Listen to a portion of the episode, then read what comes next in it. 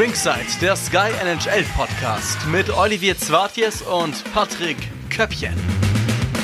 Ganz herzlich willkommen an der Stelle zur neuen Ausgabe von Ringside, dem Sky Podcast. An meiner Seite natürlich Patrick Köppchen, darf natürlich nicht fehlen in unserem Starting Lineup. Patrick, grüß dich. Ruppi, ich grüße dich. Und auch heute haben wir wieder äh, ja, einen fantastischen Gast an unserer Seite. Aber äh, Ruppi, da überlasse ich dir gern den Einstieg hier.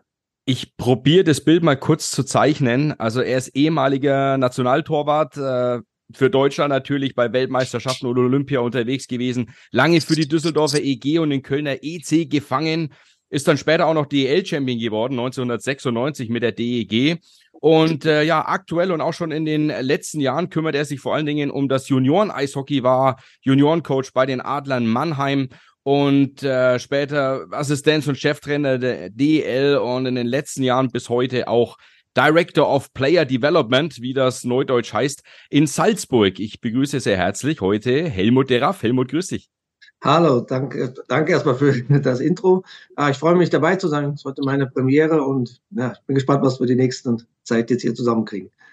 Ja, ich bin auch schon ganz gespannt drauf, denn es bedeutet ja so in gewisser Weise, wenn ich deine Vita durchschaue, du hattest durchaus Überschneidungen mit zwei NHLern, mit Leon Dreiseitel zum einen äh, in deiner Zeit in Mannheim und zum anderen auch mit JJ Peterka in Salzburg und München, oder? Ja, ja, mit Leon in seiner Zeit bei Junge Adler Mannheim, mehrere Jahre direkt als Trainer, hatte ich eigentlich täglich mit ihm zu tun und mit dem JJ hier bei uns in der Akademie, wo ich ihn zwar täglich gesehen habe, aber jetzt nicht als Trainer direkt hauptverantwortlich für ihn war. Wie waren die beiden ja. denn damals?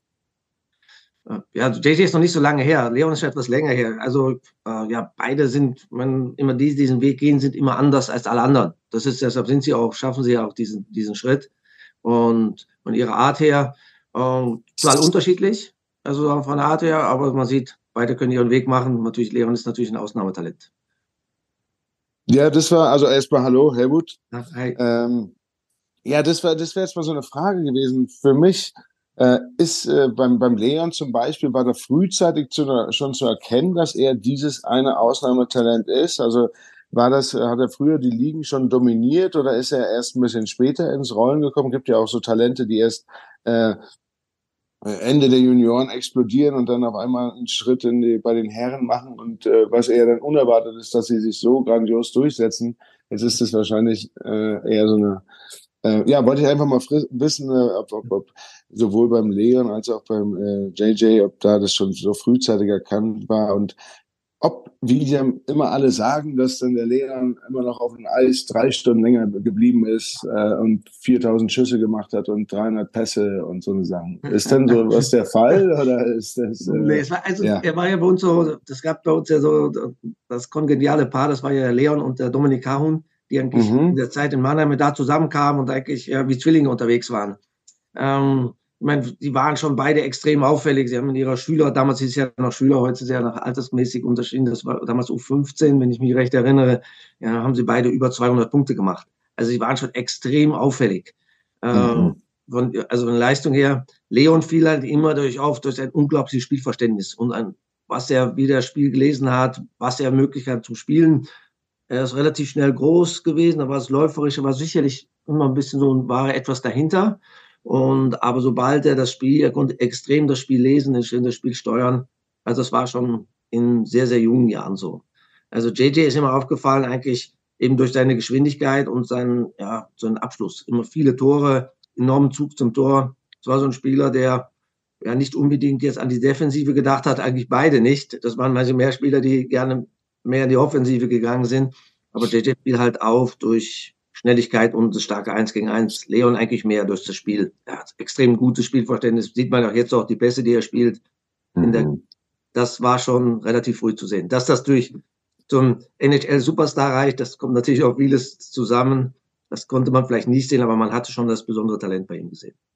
Man muss ja auch sehen, diese unfassbare Entwicklung der beiden auch nochmal. Also Dreiseitel, als in die Liga gekommen ist, hat man schon gesehen, der Junge hat einen unfassbaren Pass, ein super Spielverständnis, den Körper sicherlich auch dazu gehabt. Bei Peterka finde ich es ein bisschen ähnlich. Der war vorher eher so als Motor, der viel läuft, viele Kilometer abspult und auch was er jetzt offensiv draufgepackt hat. Helmut, wie, wie siehst du die Entwicklung der beiden dann auch nochmal in der NHL selbst? Ja, wie du sagst, also Leon ist sicherlich der Spieler, der das Spiel steuern kann, der eine enorme Übersicht hat.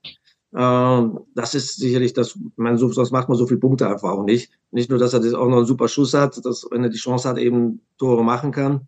Bei JJ ist man, der ist jünger, der ist noch in einer Entwicklung, macht aber große Schritte. Bei ihm imponiert mir eigentlich immer diesen, ich sagen, diese enormen äh, Spirit, den er hat oder genau diese, diese Leidenschaft für das Eishockey wo er der immer trainiert, immer das extra macht. Das ist so jemand, der äh, morgens aufsteht, an Eishockey, hier bei uns jedenfalls noch was, so an Eishockey denkt und abends äh, die letzte Möglichkeit noch nutzt, irgendwo noch mal irgendwas zu trainieren. Das ist so, bei Leon ist das irgendwie ganz anders. Das ist jemand, der spielt.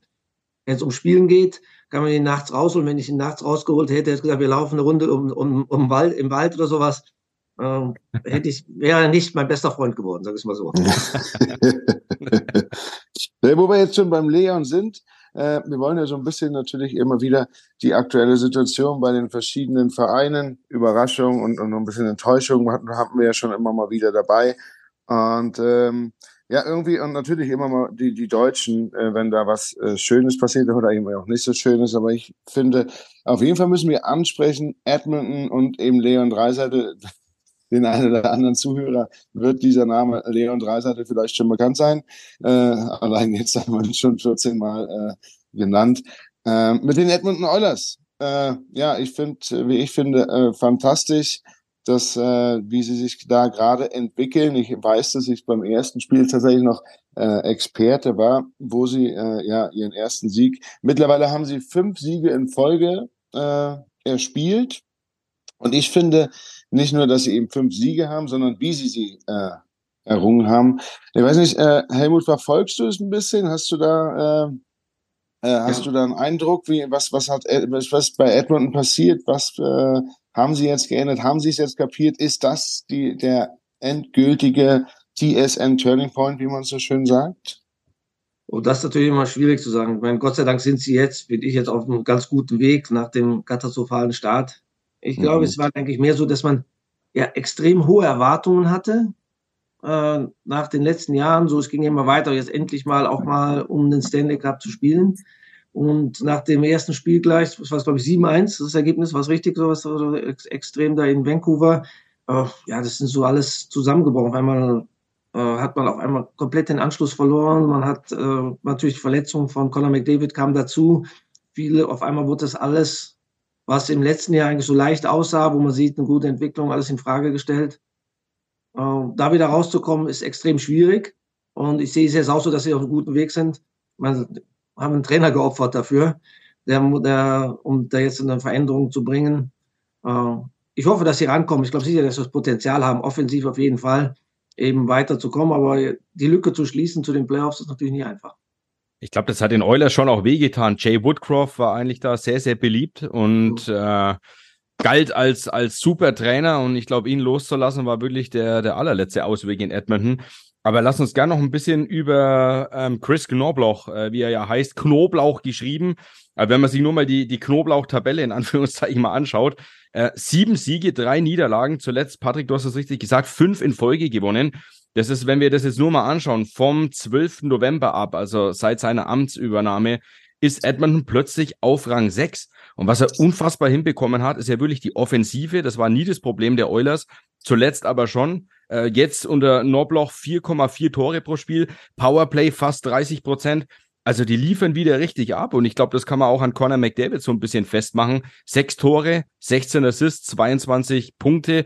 Ist ein Schnitt von 2,2 Punkten er ist NHL-Topscorer, seitdem Nobloch da ist. Also er hat schon Blockaden gelöst. Wo, wo seht ihr das? Wo, wo hat er angesetzt?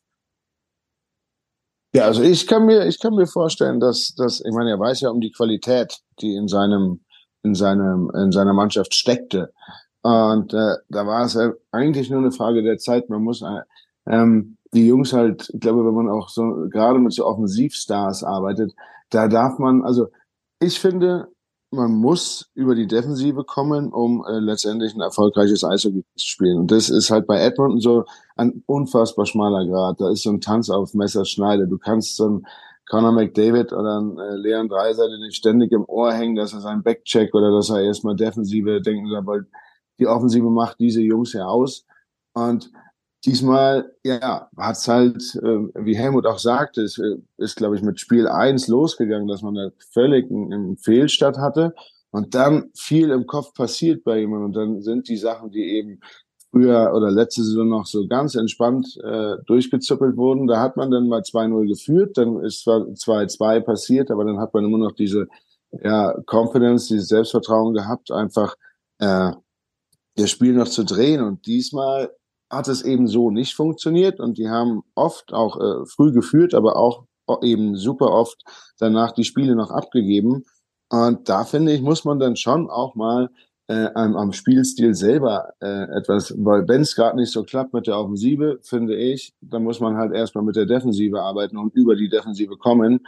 Und ich finde die letzten Spiele, wo ich sie jetzt beobachtet habe, dass sie das schon sehr viel besser im Griff haben. Also da sieht man schon, dass man von der von einer geordneten Defensive kommt und ich finde auch gerade dass die Stürmer mit nach hinten arbeiten, weil Defensive ist ja nicht nur Torwart und, und Verteidiger, das sind ja auch die Stürmer. Und ich finde, das haben sie in den letzten Spielen sehr viel besser gemacht und sind mit ihren Stürmern sehr viel mehr nach hinten gearbeitet. Und ich glaube halt, dass das eine Sache ist vom Trainer, dass er da im Kopf oder mit den einen oder anderen Spieler sicherlich auch viele, viele Einzelgespräche geführt hat und da vielleicht die richtigen Knöpfe dann gedrückt hat. Ich glaube, interessant. So, ja, ja, Helmut, also, bitte. Ja, ich finde, man, äh, Patrick sagt es eigentlich vieles richtig. Ich meine, das Vorteil ist eigentlich immer dann, wenn ich eine stabile Defensive habe, habe ich eine, bin ich eine stabilere Basis auch. Und wenn es da nicht so läuft, kann ich mich immer auf meine Defensive verlassen. Dann kann ich auch mal ein Spiel 2-1 gewinnen. Und das ist dann, äh, das ist bei Edmonton nicht der Fall. Das weiß man. Die leben von der Offensive und das ist das alles, der schmale Grat. Äh, die müssen produzieren, um zu gewinnen. Also die gewinnen eigentlich in der Regel kein Spiel 1-0 oder 2-1. Die, die schießen die Tore, aber die kriegen immer auch die Gegentore. Und wenn dann eben die Offensive nicht funktioniert oder auf einmal äh, keine, ja, keine Struktur des Spiels verlierst, tut es sich natürlich extrem schwer, dich da wieder zu fangen, um da wieder zurückzukommen. Und das ist eigentlich ihnen jetzt etwas mehr und mehr gelungen. Und sie fangen wieder an, vorne zu produzieren. Das gibt ihm natürlich auch die Sicherheit. Vorne Schöne ist, wenn man mehr in der offensiven Zone spielt, hat man natürlich auch weniger vor dem eigenen Tor zu tun. Das hat natürlich auch damit zu tun. Es ist natürlich auch so ein sehr, sehr fragiles Gebilde, diese Edmonton Oilers. Ich meine, wir haben jetzt viel drüber geredet. Es muss hinten vor allen Dingen, äh, muss der Schuh passen. Aber gerade da hat er ja eigentlich gedrückt. Also gerade die Defensive war ja sehr, sehr anfällig. Goaltending steht immer noch ein großes Fragezeichen dahinter, auch wenn sich Stuart Skinner jetzt zumindest so ein bisschen ähm, gefangen hat. Aber ist es im Endeffekt nicht trotzdem auch viel Stürmersache? Also ich glaube, dass Edmonton immer mehr schießen muss, als sie hinten kassieren, so ein bisschen. Ähm, aber das Secondary Scoring war auch immer eines der Baustellen. Und in den letzten fünf Spielen, die sie alle gewonnen haben, gab es 13 unterschiedliche Torschützen. Also das heißt, sie sind, glaube ich, auch ganz explizit diese Baustelle angegangen. Und wenn du dir die Jungs jetzt mal anschaust, ein Warren Vogel zum Beispiel, der hatte eine ewig lange Tordurststrecke, hat, glaube ich, in seinem ersten Spiel getroffen, dann gar nicht mehr bis jetzt. Und der ist äh, jetzt zuletzt gegen die Carolina Hurricanes übers Eis gezuckelt. Das ist ein Wahnsinn. Also explosiv mit, mit Bock. Ähm, also kann man schon sagen, dass äh, Chris Knoblauch die sogenannte Knoblauchpresse angesetzt hat und da jetzt wirklich wieder alles rauspresst aus den Jungs? Ja, das meinte ich ja mit dem, dass, äh, dass äh, sicherlich viele, viele Einzelgespräche, seitdem er da ist, gewesen sind und, und er sich musste sich ja auch erstmal ein Bild von den einzelnen Spielern machen. Natürlich kennt man die alle so vom Namen her und sicherlich sind ihnen auch schon zwei, dreimal begegnet und dann hat sich damit auseinandergesetzt oder auch äh, privat schon gekannt. Aber äh, man muss ja mal in die, in die Mannschaft reinhören. Und ich glaube eben genau so, wie du sagst, die Secondary Scoring, äh, mit denen muss man halt immer, weil es ist halt dann auch zu einfach, immer alles auf drei Seite und, und äh, McDavid abzu oder Herr Heimann vielleicht noch dazu nehmen, dass man das alles nur auf die drei Jungs abwälzt und dann sagt, okay, wenn das nicht funktioniert, dann sind wir äh, ja nicht competitive, also dann sind wir nicht, äh, können wir nicht mitspielen in der Liga. Das ist ja zu einfach und äh, dafür sind ja auch noch so viele andere Jungs in der, also in Edmonton, die eben auch Eishockey spielen können und äh, ja, die, wo, wo scheinbar jetzt äh, den richtigen Ton getroffen hat das ist ja oft auch in Situationen so, wenn es halt schlecht läuft, guckt man immer auf diese Go-To-Guys oder die, die da vorne stehen. Da hat man diese Zeit gehabt, eben wo äh, Conor McDavid verletzt war, so war alles eigentlich vieles auf Leon äh, fokussiert. Alleine tut man sich natürlich extrem schwer und alle anderen ziehen sich so ein bisschen zurück und warten auf das, den, den großen Wendepunkt. Und ja, ich glaube, es ist ihnen mehr bewusst geworden jetzt eben auch, ja, dass, dass jeder da gefragt ist in der Mannschaft. Auch eben gesagt, die zweite, dritte oder sogar vierte Reihe äh, Spieler nicht nur in der Defen äh, nicht nur in der Offensive, auch in der Defensive, um, das, um die Spiele zu gewinnen. Hilft der Mannschaft sicherlich auch, da rauszukommen. Also stärkt die Mannschaft sicherlich, dass man merkt, okay, jeder hat einen Anteil daran und ist ähm, Edmonton ist nicht nur McDavid und Dreiseite und hilft den beiden natürlich eben auch, weil eben nicht der Fokus allein nur auf ihnen liegt. Der Rucksack ist, glaube ich, auch unfassbar schwer in Edmonton. Eishockey begeisterte Stadt. Äh, alle glühen für die Oilers. Das ist wirklich äh, teilweise fanatisch. Die Jungs sind Superstars und, und wie gesagt, du schaust natürlich, wie es Helmut auch gesagt hat und, und Patrick, du auch. Du schaust auf die Superstars. Du schaust immer, wie viel hat McDavid produziert, wie viel hat Dreiseitel produziert. Jetzt bekommen sie ja ein bisschen Unterstützung auch von, von Hyman, der, der richtig gut spielt, jetzt auch zuletzt wieder einen Hattrick gemacht. Aber hm, Helmut Ferratus, das hast du noch Kontakt zu Leon? Hat er mal was gesagt, wie schwierig auch dieses Leben abseits des Eises ist in Edmond? Ich meine, du kannst nicht einfach einen Kaffee trinken gehen, nicht einfach essen gehen, ohne angesprochen zu werden. Ja, ich hatte jetzt in letzter Zeit, also jetzt dieses Saison noch keinen Kontakt, letztes Mal im, äh, schon etwas jetzt im äh, Ende der letzten Saison. Äh, es ist natürlich was anderes Leben, aber das ist, ich glaube, das Leben ist gleich in Montreal oder in Toronto Kanada und Eishockey, das gehört einfach dazu, dass man eben da in der Öffentlichkeit steht, dass jeder einen kennt. Und ja, man, Leon hat immer nur in Edmonton gespielt und er kann damit umgehen. Also das, hat, das ist immer, wenn es gut läuft, ist das vielleicht äh, eine Belastung, wenn jeder anspricht, wenn es schlecht läuft, genauso. Wenn man in jeden Laden, wo man reingeht und man wird gefragt, warum läuft es nicht, ist auch nicht so angenehm, das immer, immer erklären zu müssen oder weil man ja selber keine Erklärung dafür hat. Ja, das ist ja wie hier in Kleinstädten, also im Kleinen, wenn ich, wenn ich mich erinnere, wie wenn ich damals in Erding, wir schlecht gespielt haben und ich zum Bäcker gegangen bin, dann haben die auch gefragt, was war los? Oder auch in, in Ingolstadt, in der, äh, wo wir äh, gespielt haben, ist ja auch, äh, es ist zwar eine Großstadt mit 120.000 Einwohnern, aber auch da musste ich mich äh, diverse Male erklären, warum das Wochenende nicht so lief, äh, wie wir uns das alle vorstellen. Und von daher, äh, ja, ich glaube, da gewöhnt man sich irgendwann mit dran und äh, wenn man immer ein Lächeln mit dabei hat, dann äh, glaube ich, funktioniert das schon. Und ja, dann sind wir doch jetzt erstmal froh, dass Edmonton scheinbar auf einem guten Wege ist. Und ich bin sehr gespannt, ob sie noch. Was ist eure Einschätzung? Ich, ich bin jetzt schon davon überzeugt, wenn sie alle gesund bleiben. Das ist ja immer so, also so ein Hauptfaktor, finde ich auch. Äh, den Rest kann man ja, äh, ja mehr oder weniger selber beeinflussen. Aber ich glaube, wenn alle gesund bleiben, dann sind sie auf einem ganz tollen Weg, doch noch äh, im Kampf der Playoffs mit einzusteigen, weil das war ja lange Zeit, hatte man ja, also man hat ja eigentlich schon gedacht, okay, die Saison bei Edmonton ist durch. Aber ich glaube, wenn sie so weitermachen, sind sie auf jeden Fall ein ernsthafter Gegner oder eine ernsthafte Mannschaft für die Playoffs, dass man die dann nochmal berücksichtigen muss, oder? Also von der Mannschaft her glaube ich von Anfang der Saison auch, dass sie das Potenzial dazu haben es ist natürlich immer schwer, wenn einmal so eine Lücke da ist. Man muss einfach erstmal die, eine Serie hinlegen, wie sie jetzt Gott sei Dank gemacht haben, um irgendwo den Anschluss zu finden. Aber man muss auch immer darauf warten, oder dass irgendein anderer etwas einbricht, weil eben die Plätze halt äh, eng sind. Die Punkte, die sie mhm. verloren haben, hoffe nicht, dass sie am Ende fehlen, weil das natürlich schon, der Start war natürlich extrem miserabel. Und viele Punkte, die, ja, die einfach oft liegen geblieben sind und die anderen sich geholt haben. Aber ich sehe es auch so, dass sie eigentlich äh, die Chance noch da ist mit einer guten weiter, dass sie in die Playoffs kommen. Und wenn sie einmal die Playoffs erreicht haben, das ist, glaube ich, egal an welcher Position, dann sind sie sicherlich ein heißer Favorit. Ja, ich glaube auch. Also nach wie vor wackeliges Gebilde. Ich bin gespannt, was passiert, wenn sie mal wieder zwei, drei, vier Spiele in Folge verlieren. Ob sie da wieder den Weg zurückfinden. Ich glaube, das ist so die größte Gefahr, insbesondere mit der Wackelabwehr und äh, dem Wackelgoalie so ein bisschen ein Stück weit. Aber ich finde schon auch, dass sie Lehren gezogen haben zuletzt. Gerade auch, ähm, was so den Start angeht, den haben sie ja öfters mal verschlafen. Jetzt zuletzt gleich mal zwei Tore in den ersten 41 Sekunden. Also ich glaube schon, dass sie im Aufwind sind. Ich glaube auch aufgrund dieser schwachen Pacific Division, dass sie es auch noch in die Playoffs schaffen werden. Bin ich zumindest sehr zuversichtlich. Als Titelkandidat, weiß ich nicht, sehe ich die Oilers ehrlich gesagt nicht. Nee, jetzt, also als Titelkandidat äh, würde ich sie jetzt auch noch nicht einschätzen. Aber äh, wie Helmut auch sagte, wenn sie erstmal in die Playoffs kommen, ist es, glaube ich, immer eine brandgefährliche Mannschaft.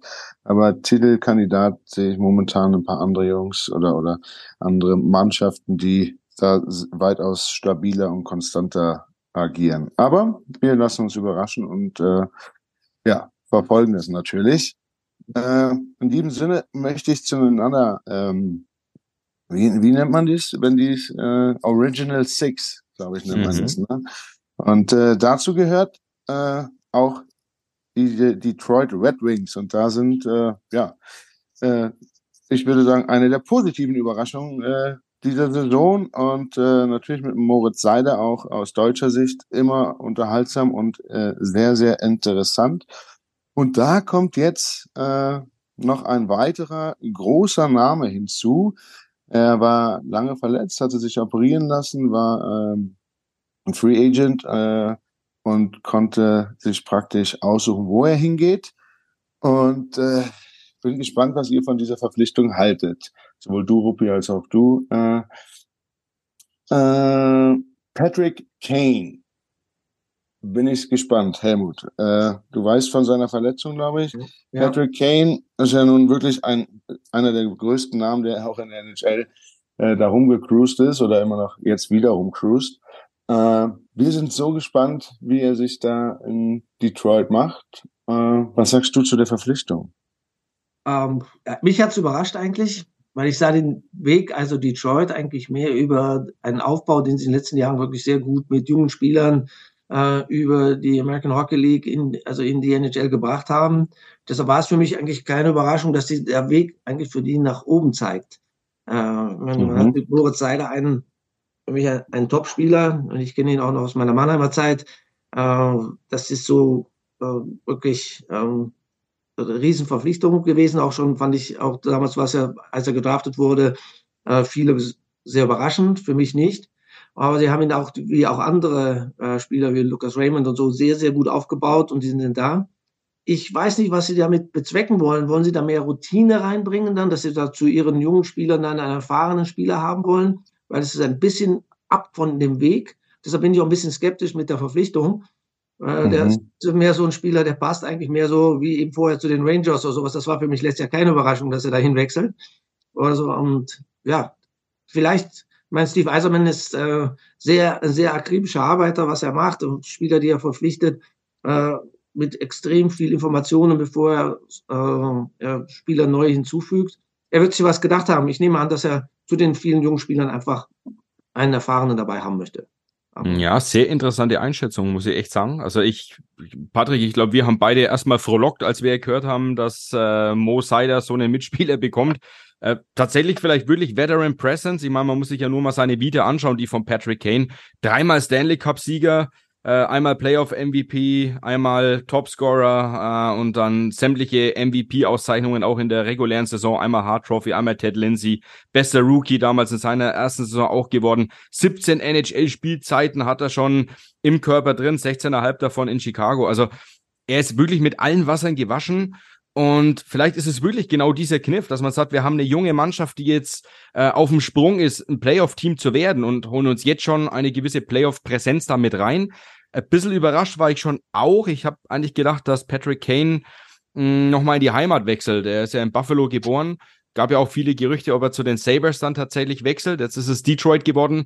Original Six Team, das, das kennt er noch ganz gut. Chicago war damals ja auch eins oder, oder ist eins. Und äh, ich glaube, er braucht auch genau so einen Markt, um, um glänzen zu können. Die Frage, wie gesagt, wie, wie fit ist er gerade aktuell noch? Hüft-OP gehabt, musste operiert werden, deswegen ja auch so lange Free Agent gewesen. Ich weiß nicht, hattet ihr mal Hüftverletzungen? Kann man, könnt ihr irgendwas dazu sagen, wie lange wie lang das dauert, um wieder auf, auf dem alten Stand zumindest zu sein? Ich meine, der jüngste 18-Jährige ist er jetzt auch nicht mehr. Äh, ich hatte mit der Hüfte zum Glück nichts zu tun, aber ich hatte viel mehr mit Schultern und Knien zu tun. Äh, ich glaube, Hüfte ist auch oft eine Sache, eine Sache von äh, Torhütern, oder Helmut? Ich weiß nicht, hast du da mal Probleme gehabt oder warst du immer so fein vorbereitet, dass dir gar nichts angehen konnte? Also, du hast recht, viele Torhüter haben Probleme mit der Hüfte. Also ich Gott sei Dank nicht. Aber ich habe auch mhm. hier jetzt auch bei uns in der Akademie viele Spieler, die äh, auch in jungen Jahren schon mit dem Impingement, also Hüftprobleme haben, die operiert werden müssen. Leider, okay. sozusagen. Aber das ist doch eine Zeit, bis die wieder zurückkommen. Also das ist schon ein größerer Eingriff. Und ich meine, es ist bei jeder Verletzung so, das ist dann, glaube ich, gleich, ob es Hüfte oder Schulter ist.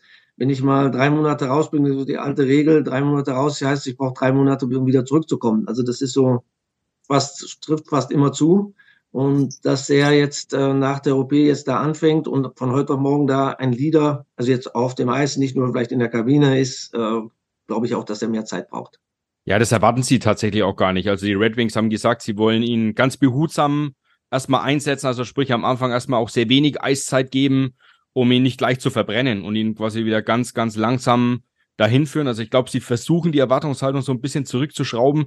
Gleichwohl, ganz ehrlich, wenn, wenn ein Patrick Kane auf dem Eis steht, dann wirst du immer Scorer-Punkte erwarten von ihm. Und es zeigt ja schon nach seiner Ankunft. Daniel Sprong hatte ja seine Nummer 88 und er hat sofort gesagt, ich gebe die her. Also, dass wenn, wenn Kane kommt, er kann seine Nummer haben. Sprong läuft jetzt mit der Nummer 17 auf.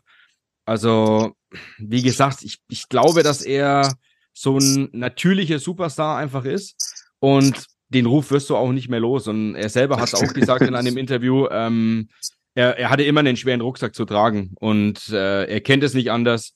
Und äh, er will natürlich äh, nach wie vor da rausgehen und scoren. Und ich glaube auch, das kann er schaffen, wenn auch vielleicht nicht jetzt in den ersten Wochen. Ja, ich würde das auch gerne nochmal, also ich glaube auch, dass der wirklich mit ähm, sehr viel Bedacht von Steve Eiserman da äh, verpflichtet wurde, weil bisher gefällt mir das echt, wie er Detroiter zusammenstellt und die tragen diese Saison ja schon Früchte, die nicht un, un, uh, unbedingt erwartet gewesen wären. Und deshalb kann ich mir eben auch vorstellen, dass äh, man jetzt schon, äh, ja, so ein Kay, man, man hat ihn bekommen können und äh, mit seiner ganzen Bieter, er hat ja, er wurde ja damals von äh, Pat Verbeek, wurde er in, ins Juniorenteam, da hat er schon mal in Detroit gespielt. Und da hat er äh, eine, eine sehr, sehr innige Beziehung mit Detroit gehabt, äh, ist dann ja nach Chicago und hat aber immer gesagt, dass die äh, Joe Louis Arena, also die damalige Arena von Detroit seine Lieblingsauswärtsarena ist. Und äh, ja, ich glaube, dass da auch diese diese Querverbindungen, die immer wieder mit Patrick Kane und Detroit sind, ist ja auch nicht so weit weg, glaube ich, von Buffalo. Von daher passt das auch. Äh, ich, und ich glaube eben, dass er, man ihn jetzt da äh, geholt hat, um äh, ja dem Team einfach diese Erfahrung, wie ihr es auch schon sagtet, einfach die Erfahrung zu geben, und wenn es nicht gleich auf dem Eis ist, zumindest neben dem Eis, ist es, glaube ich, immer wichtig, so ein so ein Mann sitzen zu haben und in der Kabine zu haben. Er ist mit, äh, mittlerweile ja auch schon 35, wo der immer noch aussieht wie 24, finde ich. äh, und ähm, von daher, ich bin auch sehr gespannt, wie sie ihn da aufbauen und, und, und äh, bin, äh, was ich verrückt fand auch mit der Nummer 88, also ich weiß, wie es immer um die Nummern steht. Also ich selber habe auch mal um meine 55 mal kämpfen müssen, habe das in Ingolstadt dann aber recht erfolgreich hinbekommen. Ähm, ja, da gibt's dann eine kleine Aufmerksamkeit und dann bekommt man der, dann geht es schon. Und, äh, aber ja, wenn der äh, äh, Sprong von, von Sprong von alleine sagt, hier nimm sie, da sieht man schon mal den Stellenwert, den auch ein Patrick Kane dann in der Kabine genießen wird und auf dem Eis. Und ich bin gespannt, ob es eben klappt, ihn behutsam aufzubauen, weil da bin ich ein bisschen bei dir, Ruppi. Wenn, wenn so ein Kane in deinen Reihen ist, den lässt du ja nicht da äh, ja, von 60 Minuten Eiszeit, den, den gibst du ja nicht nur dreieinhalb Minuten Eiszeit. Das, wenn du den da sitzen hast, dann willst du den ja auch irgendwie. Aber ich glaube, das werden die am besten entscheiden können, wie das im Training schon funktioniert, wie die, äh, ja, also ich glaube, da muss der Kane, Patrick Kane selber auch wahrscheinlich am ehrlichsten sein und sagen, hey, äh, lass mal ein bisschen ruhiger oder hey, mach, ich bin da, ich bin wie jeder andere, setzt mich ein. So denke ich mir das. Aber Patrick, das musst du uns jetzt schon noch mal kurz erklären. Sorry, Helmut, wenn ich da noch mal kurz dazwischen ja. spritz. Äh, wie, wie läuft es ab mit der Nummer? Also du kommst zu einem neuen Club und jemand hat eine absolute Lieblingsnummer. Äh, wie dringend willst du die haben? Oder wäre das für dich jetzt was ganz Schlimmes, mit einer anderen Nummer spielen zu müssen? Und du hast gerade gemeint, es gab so eine, so eine kleine Aufmerksamkeit dann als Entschädigung. Also das musst du auch mal erklären. So, ja, also in Ingolstadt hat es funktioniert, in Nürnberg dann nicht mehr, da musste ich mit der 5 spielen, der Peter Pohl die schon früher hatte und ich bin relativ spät nach Nürnberg gekommen, da waren die Trikots wohl schon gedruckt, deshalb äh, konnte man da nicht mehr umswitchen. Naja, inwiefern auch das immer so war, weil äh, jetzt geht's ja anscheinend auch. Nee, und in Ingolstadt, da bin ich gekommen und da war der äh, Sabolic hat da gespielt. Äh, der kam ein halbes Jahr zuvor und hat da äh, mit der 55 gespielt und da habe ich ihn im Sommer äh, kontaktiert und habe gesagt, hey, die 55, die sind mir echt wichtig und ich lasse mir auch was einfallen für dich. Und haben dann hin und her geschrieben, dass er die jetzt auch äh, eigentlich haben würde.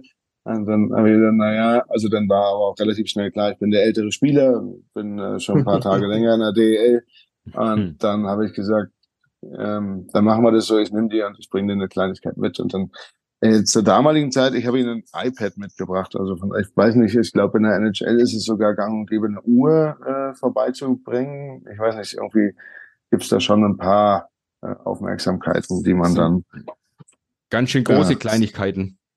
ja, da kommt halt.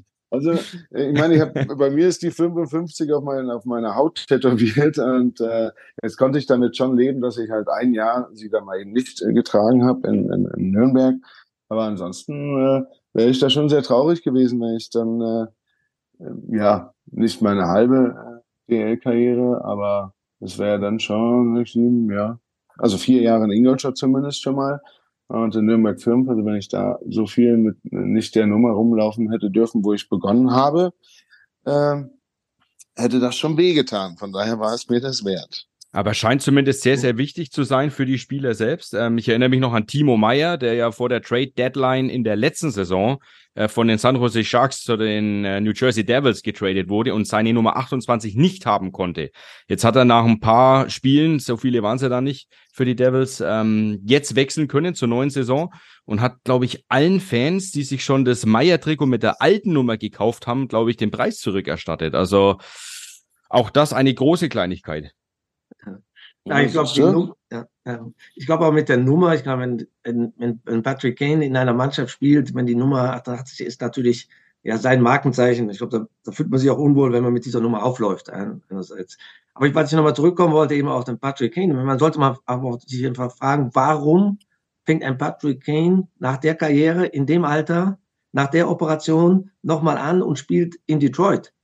Also dann, vorher war es ja immer so, die, äh, er will nochmal den Stanley Cup gewinnen. Ich glaube nicht, dass er jetzt nach Detroit gegangen ist, um in diesem Jahr den Stanley Cup gewinnen, zu gewinnen. Das finde ich eine viel spannendere Frage, weshalb er das macht. Das Geld ist sicherlich nicht, weil da hat er, glaube ich, genug verdient in den letzten Jahren. Also muss es ja irgendwas anderes sein, weshalb er jetzt da sagt, okay, ich gehe so in eine junge Mannschaft wie Detroit und äh, fange jetzt da eigentlich, wie ich sagen, mitten in der Saison, aber nach dem ersten äh, Saisonteil an und steigt da ein. Das finde ich sehr spannend. Ja, ja. es war ein Einjahresvertrag, ne, für 2,75 Millionen US-Dollar. Also das ist für einen Spieler wie Patrick Kane eigentlich gar nichts. Und auch die Laufzeit spricht so ein bisschen Bände, ne? Ein Jahr. Also klar, kann sein, dass die Red Wings gesagt haben, wir wissen nicht, wie es mit seiner Verletzung ist und machen erstmal vorsichtig. Aber ja, guter also, Punkt. Also, also meine Einschätzung dazu ist relativ klar. So, also das habe ich auch gleich so damit vernommen dass das schon, und ich weiß gar nicht, ob das so kommuniziert war oder das einfach nur in meinem Kopf so kommuniziert wurde.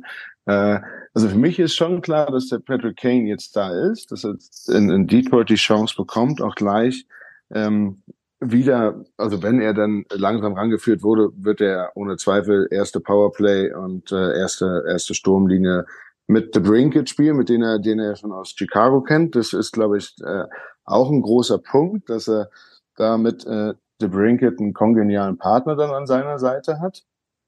Und ich glaube eben auch, dass er das eingegangen ist, weil er für die Zukunft sich verspricht, dass er vielleicht nochmal einen längerfristigen Vertrag in Detroit unterschreibt und da das Potenzial sieht, dass Detroit in äh, naher Zukunft vielleicht auch um den Stanley Cup mitspielen wird. So war meine Seht ihr das Potenzial? Also seht ihr das Potenzial, dass Detroit in dieser Saison schon ein Playoff-Team ist? Und ähm, sind die Red Wings für euch in den nächsten, weiß ich nicht, zwei, drei, vier, fünf Jahren auch ein Stanley Cup-Contender? Also für mich sind sie dieses Jahr definitiv ein Playoff-Team. Muss ich einfach so sagen, die Spiele, die ich von denen gesehen habe, wie die als äh, sehr ähm, harmonische Mannschaft zusammengewachsen sind, wie die als, als Team spielen, definitiv. Die haben auch den Scoring Touch mittlerweile, auch ein gutes Powerplay spielen sie. Also ähm, da finde ich, sind sie dieses Jahr definitiv ein Playoff-Team. Und wenn ich sehe, wie die sich vom letzten Jahr zu diesem Jahr entwickelt haben, haben die schon einen Riesensprung gemacht. Und wenn sie den, diese Tendenz fortsetzen, ist es für mich definitiv in den nächsten Jahren eine, Mannschaft, die man ernsthaft für einen Stanley Cup äh, ich meine, da gehören viele, viele Sachen dazu. Man muss zur richtigen Zeit am richtigen Ort sein. Also da gehört auch immer viel Glück dazu. Aber ich glaube, die Vorausschätz äh, Voraussetzungen äh, schaffen sie das schon. Oder sehe ich das völlig falsch, Helmut? Ich weiß es nicht. Aber ich mhm. bin da irgendwie. Nee, also ich bin da ganz deiner Meinung. Wie gesagt, ich sehe auch die gute Entwicklung und ich sehe auch die Chance, dass sie dieses Jahr also die, in die Playoffs kommen. Das sehe ich genauso, weil sie halt sich da also auf einem recht sehr, sehr guten Weg sind. Ähm, es wird sicherlich ein Teil der Entwicklung sein, dieses Jahr die Playoffs zu erreichen, um in Zukunft eben da auch mitzuspielen, irgendwann mal eben nicht nur die Playoffs zu erreichen, sondern eben da auch weiterzukommen. Es hängt natürlich davon ab, immer gesagt, personenbezogen, das heißt, äh, entwickeln sich ihre wirklich sehr talentierten Spieler weiter. Macht man die richtigen Trades, findet man die richtigen Spieler, die das zum, ähm, um das Team dann zu ergänzen, um dann ganz vorne zu spielen. Aber deshalb hat es mich auch eben, wie ich am Anfang gesagt habe, etwas überrascht, dass man jetzt einen Patrick Kane rein und was ist äh, äh, der Hintergedanke dabei? Ist es nur die Erfahrung, die ich für das junge Spiel Team brauche, oder ist da wirklich mehr Gedanke, wie es eben angesprochen hat, eben für die Zukunft? Okay, den bringen wir mit rein und vielleicht ist das ein Baustein. Ich meine, Sie haben ja die Erfahrung, dass Sie oft auf ältere Spieler äh, gesetzt haben. Ich denke an Niklas äh, Lidström als Beispiel oder Zetterberg, die ja wirklich auch noch schon äh, ja, Ende 30, Anfang 40 noch gespielt haben und haben ihnen eigentlich geholfen, ja, die Erfolge oder auch den Stanley Cup zu gewinnen. Seit 2015, 16 waren die Red Wings nicht mehr in den Stanley Cup Playoffs. Also die Durststrecke ist wirklich unfassbar lang gewesen. Der Rebuild in der Folge auch. Ich bin auch gespannt, ob sie es dieses Jahr tatsächlich schaffen und ob die Personalie Patrick Kane da auch nochmal einen Playoff-Push geben wird. Ich glaube, wir würden uns alle sehr freuen, wenn äh, Mo Sider äh, in den Playoffs mal spielen würde. Wären ja seine ersten überhaupt in seiner noch sehr, sehr jungen NHL-Karriere. Kommen wir, würde ich mal vorschlagen, zu einer Mannschaft, die ja so eine Durchstrecke zuletzt wieder ein bisschen brechen konnte, nämlich die New Jersey Devils. Da gab es in dieser Woche am Dienstag eine ganz besondere Geschichte, denn erstmals äh, seit ein paar Jahren standen erstmals drei US-amerikanische Brüder gleichzeitig auf dem Eis.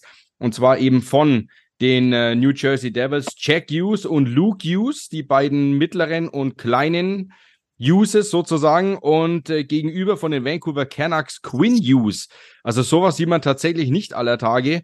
Äh, muss auch dazu sagen, sie sind die ersten US-amerikanischen Brüder, die in der ersten Runde allesamt gedraftet wurden. Also da steckt eine Menge Talent drin. Deswegen würde mich da echt eure Meinung dazu interessieren. Äh, Kuriosum und die Uses, dominieren sie die Liga in den nächsten Jahren? Ähm, du gerne zuerst. Also ich kann noch, ich kann noch sagen, äh, ich glaube 1990 äh, war die erste, äh, waren die, haben die ersten drei Brüder, äh, Broughton-Brüder hießen die, äh, gespielt. War glaube ich mit New York und oh, das fällt mir jetzt nicht mehr ein. Aber auf jeden Fall genau die zweite amerikanische Familie. Ja, ich finde es ich finde es wahnsinnig. Ich habe ja, ich habe tatsächlich den Quinn Hughes noch nie so, also ein Jack Hughes, das ist ja so der typische auffallende äh, Stürmer, äh, aber dass die anderen beiden Brüder auch so, also Quinn Hughes ist ja momentan, glaube ich, bester, punktbester äh, Verteidiger der Liga. Mhm. Macht, macht, und ist ja ein großer Grund, warum Vancouver so überraschend gut dasteht, auf jeden Fall. Äh, und Jack Hughes ist, glaube ich, äh, Points by Game, also war er, war ein bisschen verletzt gewesen, aber da ist er auch führender sogar der NHL. Und Luke Hughes ist mit, als, als Rookie zweit, also hinter Conor Bedard als Verteidiger äh, mit den meisten Punkten. Also wenn du jetzt fragst, ob die Jungs denn, äh, so in den nächsten Jahren äh, die Liga dominieren, also rein von den Zahlen, die ich jetzt hier so vor mir liegen habe und, und, und von den Spielen, die ich äh, gesehen habe von all, ja doch, ich habe tatsächlich auch alle schon gesehen. Äh, ist das ja schon sehr, und ich war mir nie so dessen bewusst, bis wir äh, tatsächlich das mal jetzt so besprochen haben für den heutigen Tag. Also, das ist schon verrückt. Äh, diese drei Brüder und dann, also die Eltern, nicht wie stolz die sind. Also ich glaube, jedes Elternteil ist ja stolz, wenn der Sohnemann da irgendwie äh, überhaupt äh, Profi-Eishockey spielt, aber wenn er gleich drei seiner äh, Zöglinge da in die beste Liga der Welt gebracht hat, das ist schon outstanding, möchte ich sagen. Also äh, rein von den Zahlen her kann ich mir das schon vorstellen, dass wir dann noch ganz viel von diesen Newsbrüdern hören und vor allem, dass sie äh, Geschichte auf die eine oder andere Art und Weise schreiben. Vielleicht sieht man sie ja sogar mal zusammenspielen. Ja, ich meine, das ist ja im Sport, das, wenn man American Football geht mit Geldshare oder dann gibt es ja genug andere Beispiele. Ich glaube, das ist immer, wenn man Brüder hat oder zwei, zwei Jungs hat, die ähnlich im Alter sind oder auch dann das immer so eine Herausforderung ist, jeder will dem anderen nacheifern, ist das natürlich eine schöne interne Motivation und Konkurrenzkampf, die, die man gegeneinander nach, nach oben schiebt. Finde ich also, sieht man ja öfters, äh, dass das der Fall ist äh, bei Jungs. Äh, ja, man die gleichen Interessen, wahrscheinlich auch von klein auf und dann pusht man schon sich gegenseitig da, da hochzukommen. Es ist toll, wenn man eben drei Jungs hat, die in der NHL spielen. Aber gesagt, Brüderpaare irgendwo in den höchsten Ligen ist ja nicht so selten. New Jersey Devils finde ich jetzt eine interessante Sache. Interessant ist eigentlich immer so, ich hatte immer das Gefühl, wenn ich nicht auf die Tabelle schaue, ist eine Mannschaft, die immer in der Mitte spielt. Und wenn man die letzten Jahre auf die Tabelle geschaut hat, dann hat man sie ja vorne nicht gefunden. Da waren sie immer ganz weit hinten. Interessant ist ja auch diese Konstellation, wo sie eigentlich zeitlang im letzten Jahr die ganzen Schweizer zu sich geholt haben. Äh, aus, äh, noch, äh, du hast ja eben auch Meier angesprochen, der dann noch von, ich glaube, von San Jose kam er dann äh, nach äh, New Jersey. Äh, ja, was da vorgeht, ähm, meine, das ist eine Mannschaft mit einer riesen Tradition.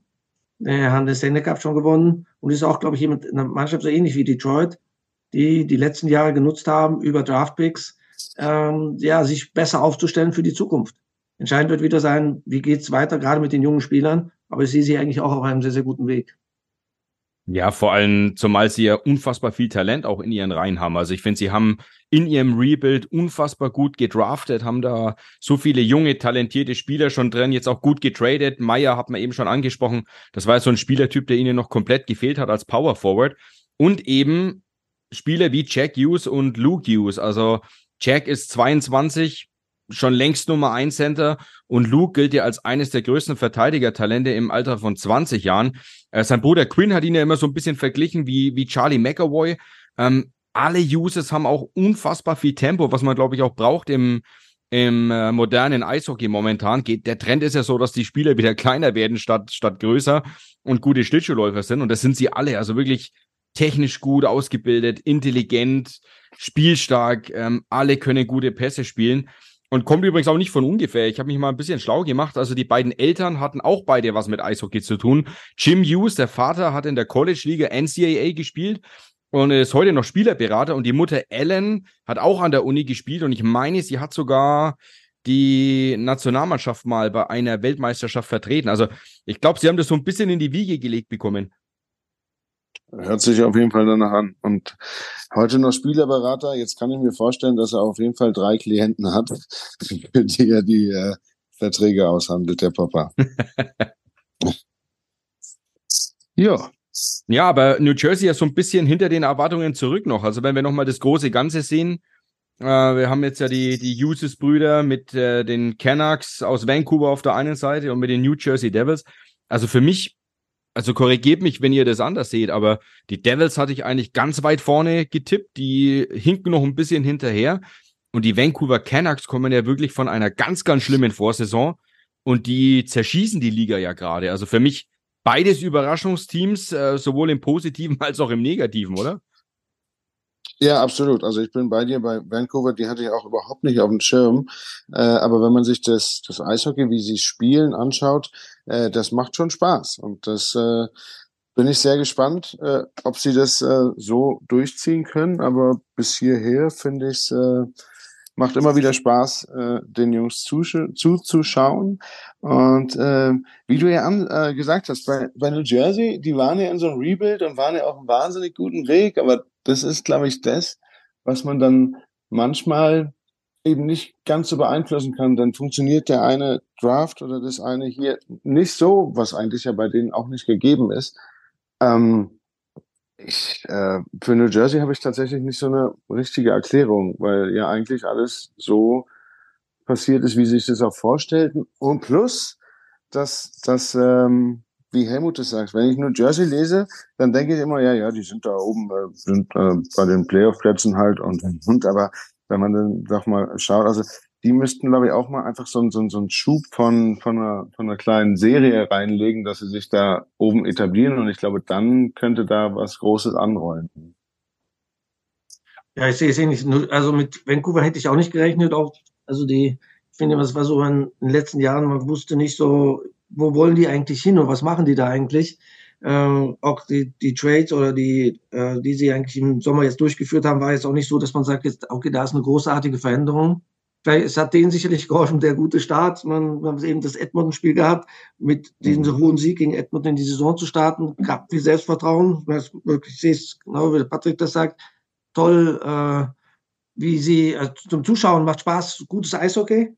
Und New Jersey sehe ich, sehe ich eigentlich immer noch ähnlich auch im Aufbau, weil sie haben jetzt auch mit Hirscher, mit Holz, mit, mit Hughes Spieler, die jetzt alle äh, ja, Anfang 20 sind. Ich finde, sie haben sehr gut, äh, waren im Draft, sagen, haben sich da wirklich gute Spieler mit sehr viel Talent äh, rausgeholt. Äh, und ich glaube, die brauchen einfach noch etwas Zeit.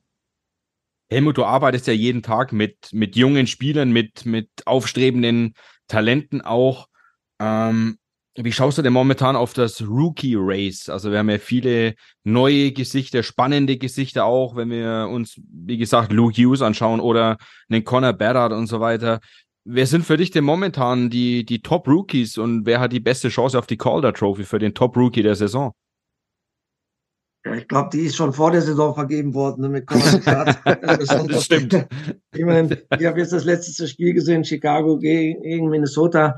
Ich meine, er hat ich, ich habe ihn auch vorher schon auch spielen sehen. Offensiv ist es wirklich Wahnsinn, mit welcher Ruhe, mit welchem Gefühl er für das Spiel spielt. Meine Defensive hat er noch seine Probleme, da ist er sicherlich noch nicht auf einem NHL-Standard. Aber wenn er die Scheibe hat, ob es ein Powerplay ist oder wenn man ihm die Zeit gibt, ist er schon wirklich ein Top-Spieler und ja, und bester Rookie, glaube ich, diese Frage hat sich also schon, hat sich schon erledigt für diese Saison. Außerdem sind jetzt andere sicherlich äh, talentierte Spieler dabei sind, aber wenn in einem Jahrgang oder mit einem, im Rookie-Jahrgang mit dem Conor Bedard dabei ist, dann wird es für alle anderen schwer. Gibt natürlich ja. auch noch ein paar spannende dahinter, Patrick. Ja, eben, also über Luke Hughes haben wir schon gesprochen, aber über einen äh, ja, deutschsprachigen Marco Rossi äh, beeindruckt in der NHL auch gerade. Mhm. Und äh, das finde ich äh, ganz schön zu beobachten, wie er sich da durchkämpft. Und äh, da kommen wir wieder zu den etwas kleineren Spielern, aber eben schlittschuhläufig, sehr versiert, sehr wendig, sehr schnell. Und äh, von daher, äh, also ich finde, dass in diesem Jahr wirklich auch ein Leo Carlson macht Wahnsinn. Der Logan Cooley, der hat äh, schon verrückte Tore gespielt oder auch Pässe gespielt, wo ich sage, wow. Also klar, Conor Bedard ist wahrscheinlich, wie Helmut sagt, wurde schon äh, vor der Saison das vergeben, aber äh, mir macht es schon auch Spaß, gerade diese ganzen jungen Leute da äh, zu beobachten, mit wie viel Spielverständnis und Abgeklärtheit, die teilweise da übers Eis fahren. Und das ist jetzt nicht so, also die spielen einfach gegen die besten Spieler der Welt und das finde ich immer wieder beeindruckend, muss ich sagen. Auch ein Conor Bedard ist immer wieder beeindruckend, ihm zuzuschauen. Oder auch ein Adam Fantilli, die, die machen schon Sachen und die haben schon einen Speed. Und man muss ja immer sagen, die kommen ja von dem Junioren-Eishockey dann ins Männerhockey und, und können das, ja, eigentlich komplett äh, eins zu eins gleich mitgehen, wie, wie Helmut sagt, Conor Bedard defensiv vielleicht noch nicht ganz äh, auf NHL-Niveau, zeigt glaube ich auch die plus-minus 14 äh, Statistik. Aber ich glaube, das verzeiht man ihnen noch. Und äh, also all die Namen, die ich gerade so aufgezählt machen alle wahnsinnig viel Spaß äh, anzuschauen. Und, und, und da wird definitiv auch noch ganz viel auf uns zukommen. Es ist ja auch immer wieder beeindruckend, was die Jungs auch innerhalb eines Jahres oder mal über den Sommer nochmal für den Sprung machen. Also wenn du Marco Rossi, den Österreicher, ansprichst, der hat letztes Jahr, meine ich, überhaupt kein Tor geschossen, war vor allen Dingen in der AHL dann auch aktiv und äh, in diesem Jahr nicht nur Tordebüt, er spielt mittlerweile, das muss man sich mal vorstellen, in der ersten Reihe. Also er ist der Nummer 1 Center in einer Reihe mit Kirill Kaprizov und mit Mats Zuccarello. Also auch das eine kleine, schnelle Reihe. Rossi auch ein unfassbar bissiger Spieler. Helmut, deswegen gleich nochmal die Frage an dich. Du, du arbeitest viel mit jungen Spielern. Geht der Trend bei euch in Salzburg auch dahin, dass äh, mehr schnelle, junge, wendige, trickreiche Spieler kommen als die großgewachsenen Bullen? Uh, ja, ja und nein. Das ist sicherlich entscheidend, das, das Spielverhältnis, aber trotzdem die Größe ist natürlich schon immer ein Vorteil. Also gerade äh, wenn man sehr kleine Spieler hat, die tun sich natürlich schwer, die haben es immer schwerer in Zweikämpfen, die müssen schon Besonderheiten haben, um, das, äh, um da weiterzukommen. Man, mit Marco Rossi ist natürlich noch eine Situation, der war zwei Jahre raus nach seinem Draft mit Covid und Long-Covid, hat ganz schwer sich zurückgekämpft, aber das ist dieser Spielertyp. Wer ihn kennt, weiß, dass der so nie aufgibt, immer weitergeht und so spielt er jetzt auch. Wenn er geht vor das Tor, auf dem er jetzt wahrscheinlich ein Kopf oder anderthalb Köpfe kleiner ist, als seine Gegenspieler dort und geht dorthin und es ist ein Spieler, der extrem hart arbeitet für seine Mitspieler auch und das bringt einen den Erfolg. Wenn der kleinere Spieler so das Besondere hat, ist der sicherlich ein Thema, aber sonst äh, die Größe, es muss nicht immer gleich zwei Meter sein, aber die Größe ist schon auch ein Kriterium eigentlich für, für den weiteren sportlichen Weg. Helmut, du hast bei dir, wir hatten es ganz am Anfang gesagt, der Spieler wie Leon Dreiseitel, JJ Peterke, über die wir täglich sprechen und äh, denen wir gerne zuschauen, ja schon unter dir. Wie schnell seht ihr denn eigentlich an so einer renommierten Hockeyakademie wie der in Salzburg, ob da vielleicht der nächste Seider, Stützle, Dreiseitel, Peterke rauskommt? Das ist eine gute Frage. Also wir brauchen sicherlich immer Geduld man sieht schon sicherlich immer das, was wir ja eigentlich immer suchen. Für sowas die Spieler, die haben etwas Besonderes. Die sind halt anders in bestimmten Bereichen als andere und das eben zu finden und das eben dann auch zu stärken, weil viele machen ja halt den Fehler, dass man immer nur auf die Schwächen eines Spielers schaut. Wie gesagt, wenn man Conor Bedard jetzt anschaut, äh, defensiv ist er jetzt nicht der Stärkste, aber ich glaube nicht, dass ein Trainer zu ihm sagt jetzt, ja, du musst jetzt unbedingt an deiner Defensive arbeiten, sondern produziere weiter. Und das ist seine Stärke. Und das ist eben, glaube ich, ein Umdenken oder was viele sich daran gewöhnen müssen, nicht immer nur die, an die Schwächen eines Spielers zu schauen, sondern auf die Stärken, weil deshalb sind sie ja dort. Und das Gleiche versuchen wir eben auch bei uns, die eigentlich als erstes die Stärken eines Spielers zu sehen und die zu forcieren oder weiterzubringen und an den Schwächen, sage ich mal, nebenbei zu arbeiten. Das ist natürlich auch eine Sache, aber nicht die, die, die Stärken einfach vergessen und nur an den Schwächen. Dann machen wir nur den Durchschnittsspieler. Und eigentlich jeder Spieler, der zu uns kommt, wir haben das große Ziel, einmal NHL zu spielen. Und dann müssen wir das Besondere irgendwo auch im Vordergrund halten.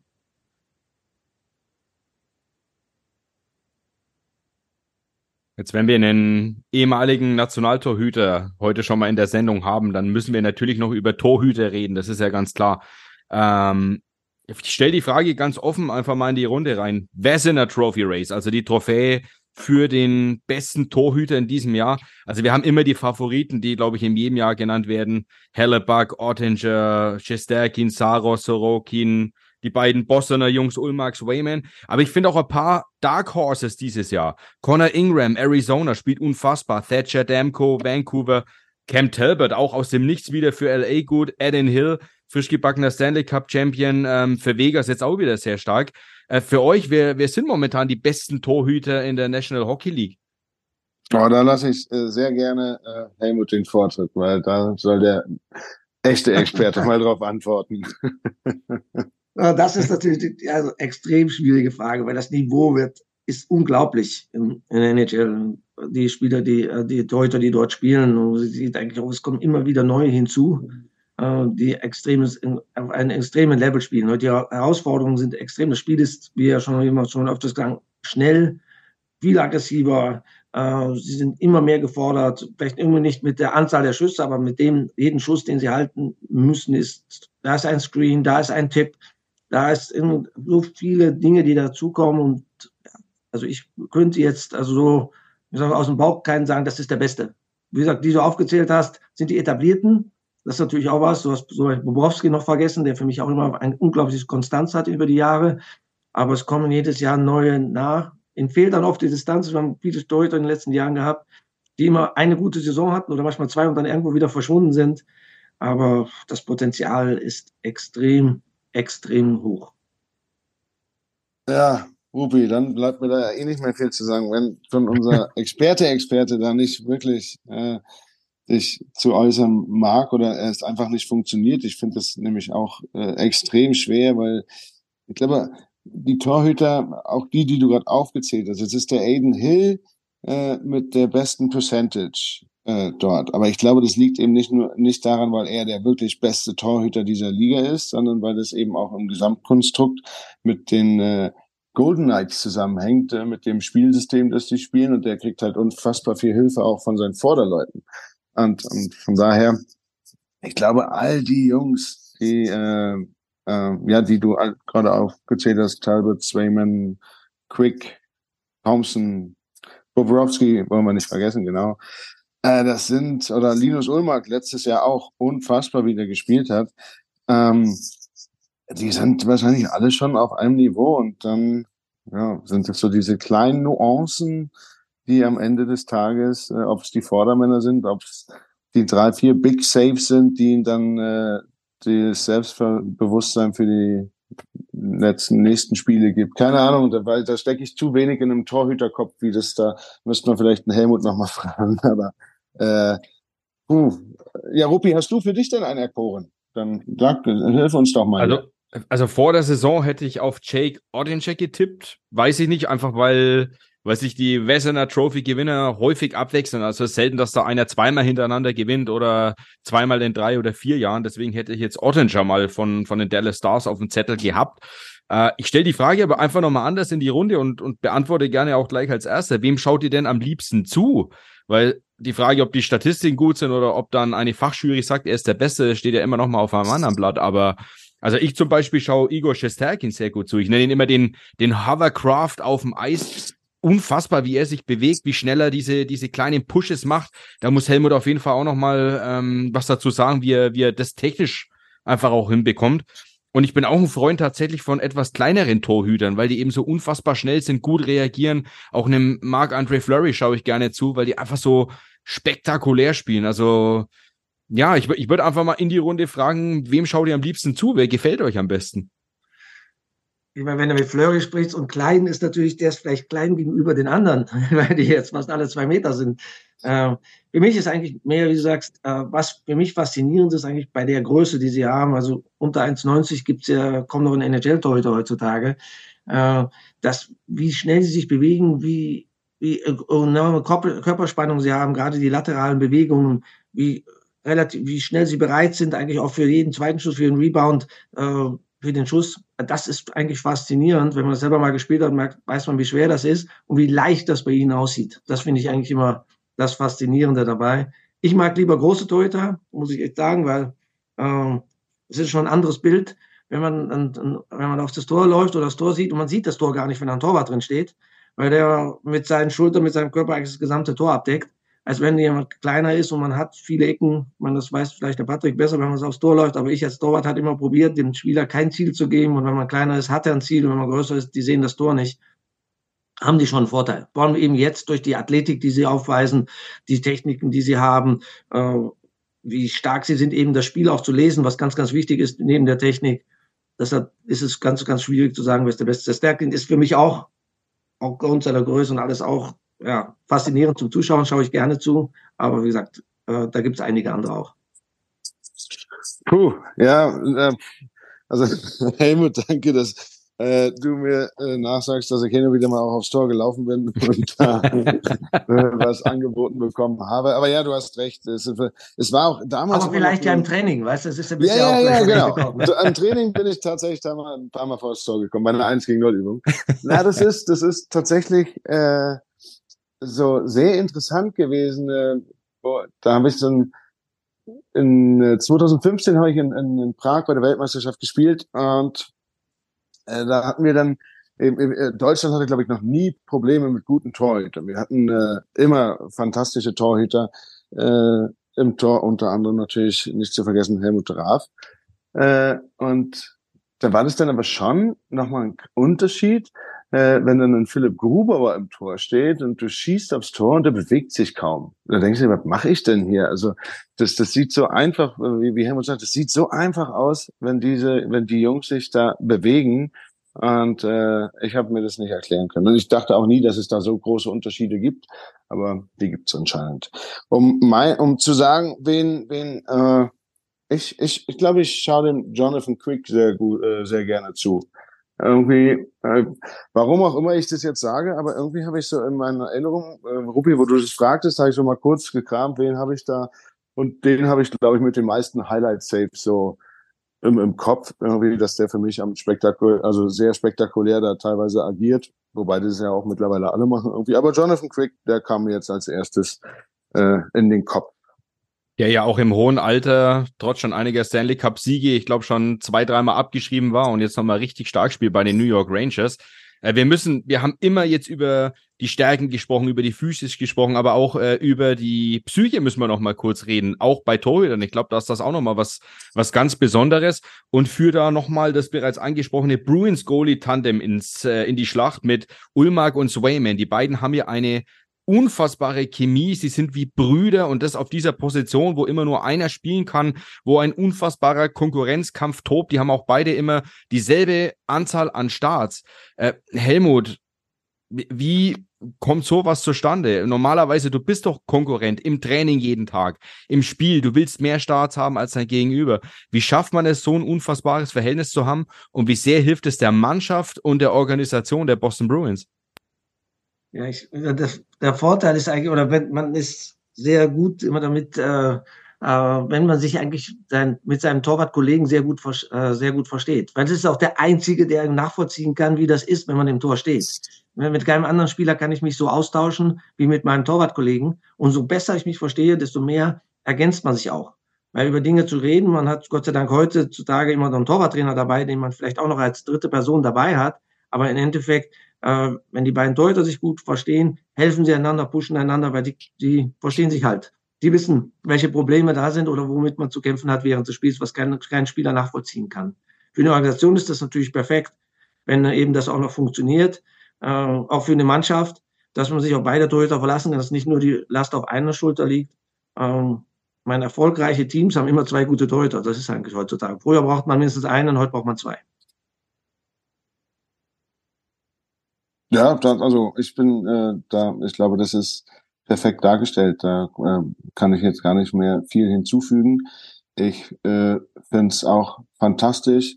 Ich hatte äh, das große Glück, dass ich hatte mal mit einem äh, Markus Janka und Timo Pielmeier in Ingolstadt gespielt und die beiden haben sich auch äh, abseits des Eishockeys wahnsinnig gut verstanden und sind wirklich auf einer Wellenlinie äh, gewesen. Da war es äh, zwar haben die beiden nicht dieselben Starts gehabt, aber ich glaube, sie haben sich immer äh, sehr gut untereinander, äh, unter, also miteinander unterstützt und äh, war mit Sicherheit nicht zuletzt auch ein Grund, warum wir dann äh, in Ingolstadt so erfolgreich die Saison abgeschlossen haben.